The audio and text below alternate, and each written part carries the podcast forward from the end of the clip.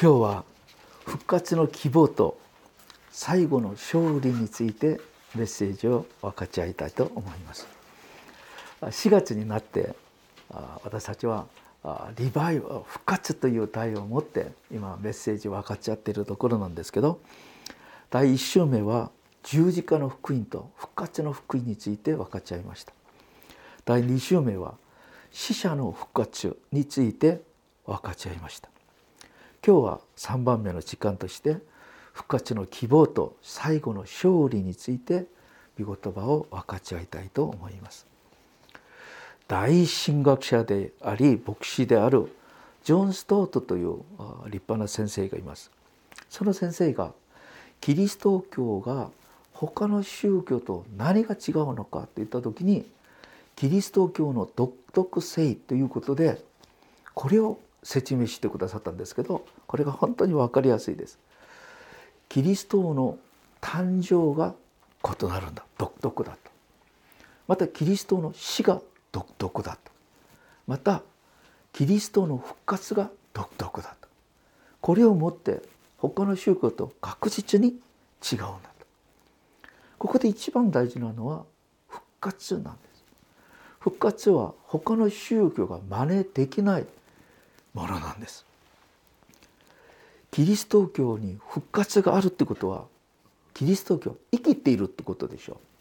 また生かすことができるんだという証明です。ですから命の福音と証明されるんです。復活がこんなに大事なんです。ですからキリスト者はみんなこの復活についてまた復活に対する希望についてしっかり覚えていかなければなりません。パウロが第一コリント中高章で復活について証しをしました。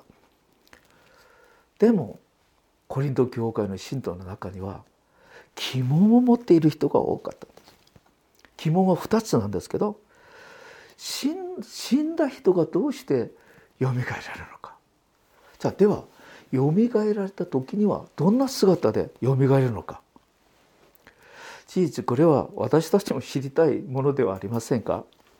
じゃあでも皆さん考えてみてください。私たちの体は死んだら臭くなります。臭くなって匂いが出ます。まあ日本は仮想ですね。今最近韓国も仮想にしました。全世界もそのような、まあ、傾向になっているんじゃないかと思いますけど。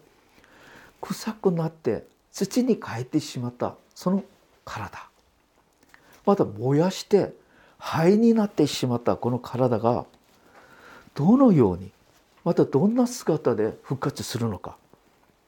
ここには私たちも疑問があるのではないでしょうか。また私たちの大きな問題になっているのはキリスト者たちが復活に対して信じない人も大勢います。また復活に対する期待感があまりありません。ですから教会が復活復活希望復活の栄光と言っても復活についてよくわからない状態で復活の希望よりは今目の前の世の中の希望世の中でどう生きるかそこでまあ夢中になっていることではないかと思います。じゃあ今日のメッセージを通して私たちが復活に対して希望を持って復活の希望がこの世を勝ちます。罪に勝ちます。サタンに勝ちます。この私たちが勝つ勝利のもとが復活なんです。ぜひとも今日のメッセージを通して復活の希望に十万な私たちになりたいと思います。じゃあまず1番です。私たちには2つの疑問があります。35節ですね。死者はどんなふうに復活するのか。どんな体で来るのかと聞く者たちがいますと言います。じゃあその人たちに答えをパウロは種をまくことと立てようとして答えをしています。じゃあ皆さんまず種はまかれた種が死んだ時死んだ種から命が芽生えるようになります。そうでしょう。種をまいて種が死んだらその死んだところから命が芽生えるようになります。これは大自然の法則です。種が死ななければそのままです。種が死んだらそこから芽が出ます。同じように私たちも新しい命として復活するためには今の私たちの体は死んで腐っていかなければなりません。そうする時新しい命がその種から死んだ種から芽生えるようになります。じゃあそれをもってキリスト者が死ぬっていうことは新しい命としての復活の準備をする。これでパウロは説明しています。じゃあ2番目。私たちが種をまく時に種を完成した姿でまくんじゃなくて種粒をまきます。そうするなら神様がこの種に種粒にふさわしい形を与えてくださるんです。じゃあ例えばバラバラの種をまきます。だったらそこから芽が出てバラが花が咲きます。考えてみてください。バラの種とまたバラの花は属性は中身は同じ属性は同じですけど形は全然違います。種をまいたのに花が咲いた。同じものだけどバラの種とバラの花だ花が違うように皆さん今私たちの姿は種の姿今いくら美しても意味ありません。それを巻いて死んで臭くなってそこからバラの花が咲きます。だから私がどんな姿で復活するのか今これは種の姿。あと復活の姿はバラの姿が出てくるんです。私はここで希望を持ちました。私は昔から背がちっちゃくあんまり女性に人気がない姿でもう私は劣等感の塊でした。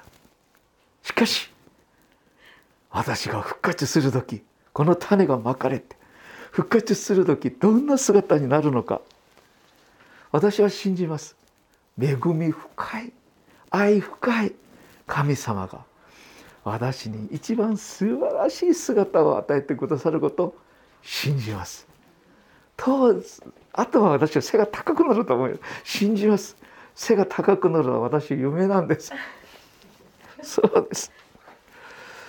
ですから私たち今種の姿であまり絶望なさらないでください。復活する時には立派な姿で復活すること。それが楽しみですね。3番目。神様はおのおの環境にふさわしい形を私たちに与えてくださいます。ですから人には人の姿。動物には動物の姿。また天井に直する姿が違うし地上に直する姿も違います。また輝きも違います。太陽の輝き月の輝き星の輝きまた星と星との輝きが違うように神様は私たちにおのおの違うこれは栄光に輝く姿を与えてくださいますまた私たちが今生きているのは地上にふさわしい体を持っていると同じように私たちが復活する時は天井にふさわしい形を神様がくださるんです。ですから死ぬっていうこと死者の復活ということは同じなんです。今私たちはこの地上で生活ができるような形をくださいました。しかし復活する時には御国で天の国で住むところにふさわしい素晴らしい形を神様が与えてくださるでしょうその時私たちの体はどんな体として復活するのかこれを42節から44節は教えてくださいます。死者の復活もこれと同じです。巻かれる時は朽ちるものでも朽ちないものとして復活し巻かれる時は癒しいものでも輝かしいものとして復活し巻かれる時は弱いものでも力強いものとして復活するんです。つまり自然の命の体が巻かれて霊の体が復活するんです。じゃあここで聖書は地上での私たちの体を根本的に朽ちるもの癒しいもの弱いものだと聖書は教えてくださっています。そうです。今私たちの体全て朽ちるものですね。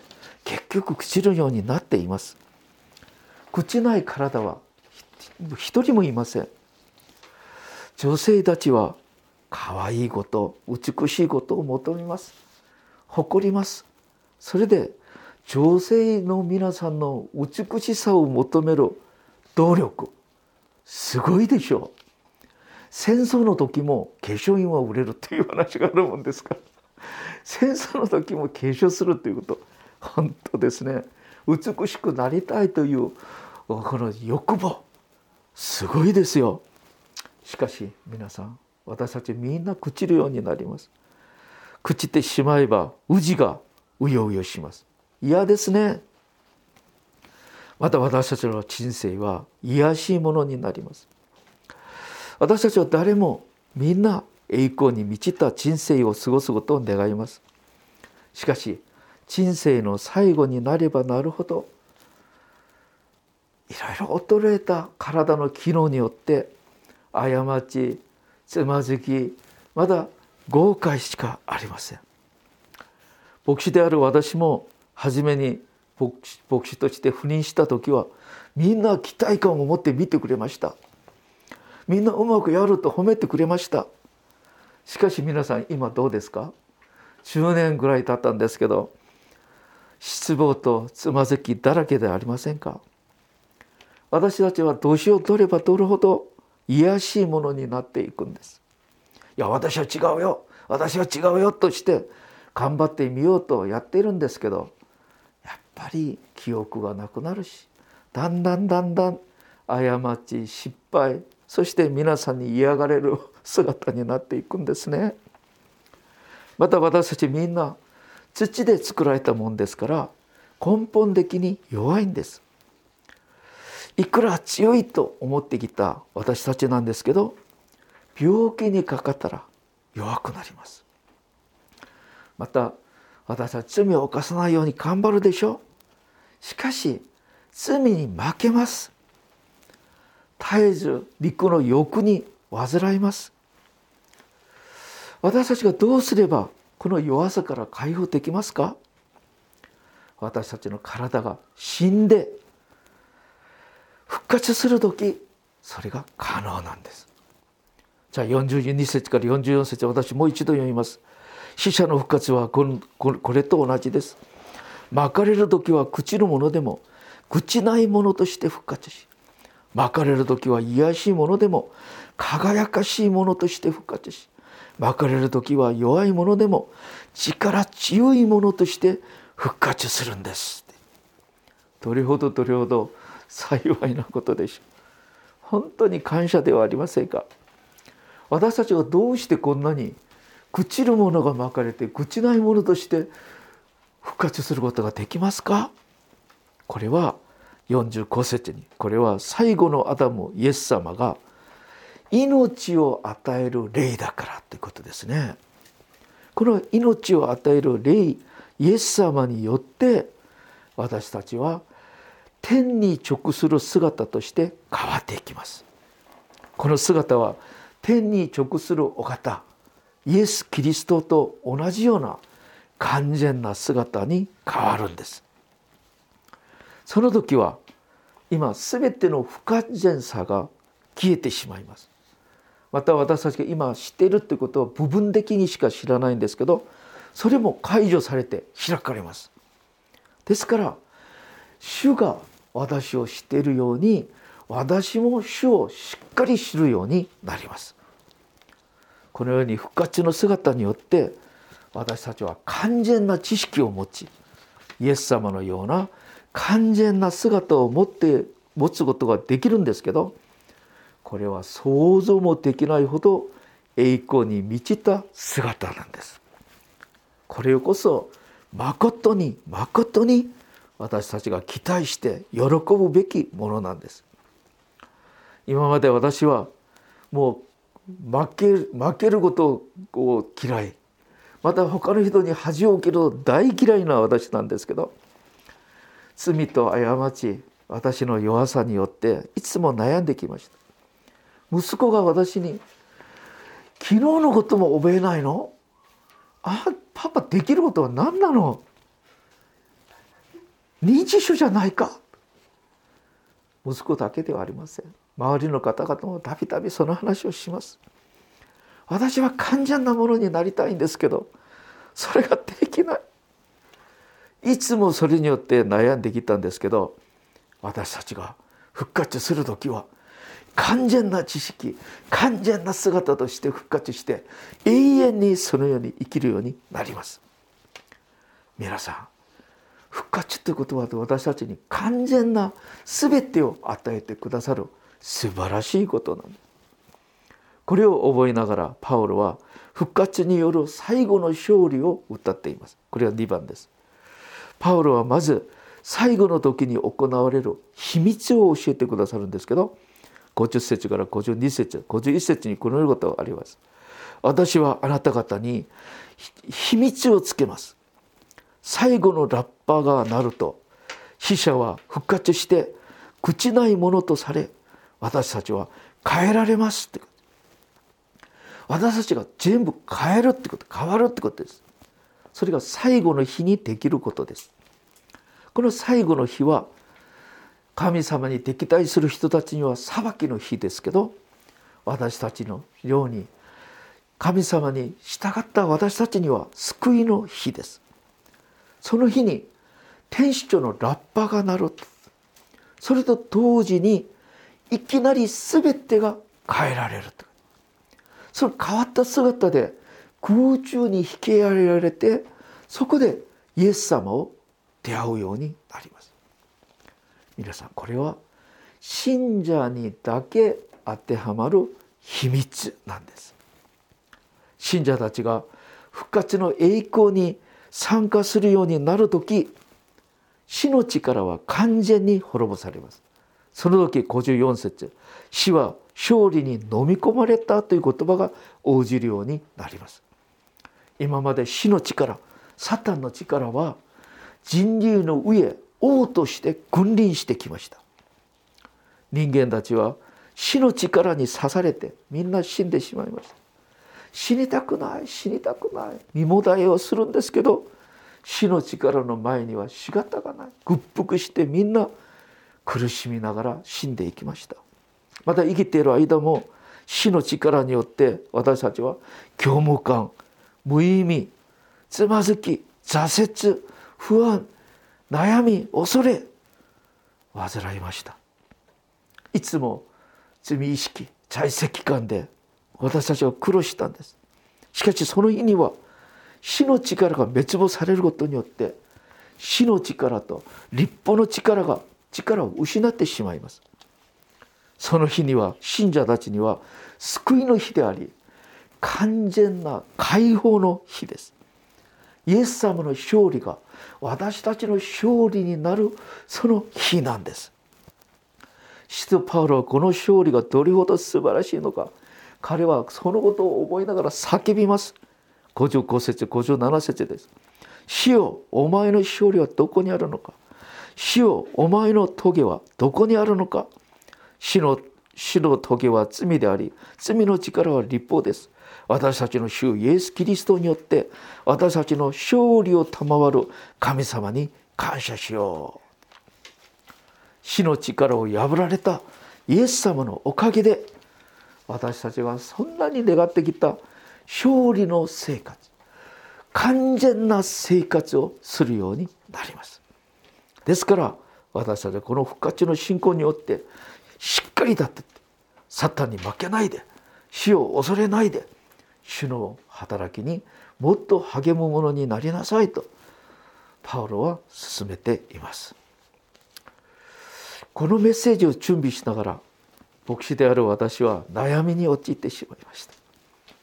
パウロはこんなに感激してこれをメッセージをくださるのに今私たちのキリスト者の姿はどうでしょうか？復活について確信があんまりない状態で私たちが生きているこの世の中は緊急に解決しなきゃいけないことはいっぱいあるしまた世の中で魅力的で挑戦したいものがたくさんあるから復活栄光復活の希望。まあこれは後々考えて今世の中でまず金持ちになり今この中で成功し今この中でうまくやろうとするこの世の中の希望で満ち溢れているのではないかということです。皆さん復活は世の中の栄光とは比べられないほどの素晴らしいことです。世の中の栄光はあってもいいしなくてもいいんです。しかし私たちは私たちは間もなく私たちに与えられる復活の素晴らしいこの輝かしい栄光を今皆さん何年後ですか？今私はこれからどのぐらい生きると思います？10年になるか20年か分かりません。このあとすぐ私はこの復活の栄光復活の希望復活のこの素晴らしいところに参加するものですから後ほどのものですから今これは私のもう皮膚にもうもう当たったような気持ちで今皆さんに申し上げていることなんです。私たちキリスト者は世の中のことには夢中になっているのに間もなくあるべき復活に対してはどれほどの希望を持っているのかということです。パウロは叫んでます。だから早く天国に行きたい。私がこの世に生きる理由はあなたたちのためですよとこれをいつもパウロ言ってるところですね。パウロが早くそこに行きたかった。でも私たちはどうですか？イエス様あとあと来てください今来たら困りますよまたこの世の中で何とか何とかうまくやろうとやっている私たちの姿ではありませんか？ですから復活の希望に満ち溢れてこの世の中で生きていこうということを私は皆さんにもっと加えて申し上げたいと思って少しもっと考えていたところなんですけど皆さん私たちの復活の姿はイエス様の復活の姿になることです。マルコ中六章にはイエス様は十字架に亡くなられてそれから中二弟子があ中一イスカリ・リューダが除いて中一弟子が自分の家の門を閉めてその中に隠れてそこで食事をしている時いきなりイエス様が現れました。復活されたイエス様は時間空間の制約を受けられません。この壁を通して帰ってくるんです。素晴らしいイエス様に出会ってからみんなが驚いて人たちは変わりました。そして大胆な証人になったんですけど皆さん私たちがこのような心霊な姿で変わること期待されませんか？またマルコ9章にはペテロヤコブヨハネ3人を連れてイエス様が高い山に登られました。その時イエス様はもともとの姿で変えられたというんですけどそこに現れた2人の人がいました。どなたですか？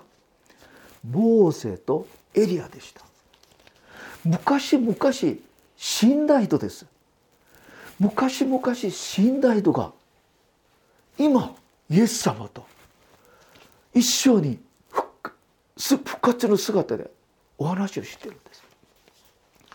その姿を見た時に世の中で選択する人がこれほど白くできないほど輝かしい光が出るこの姿でイエス様とエリアモーセが話をしてるんです。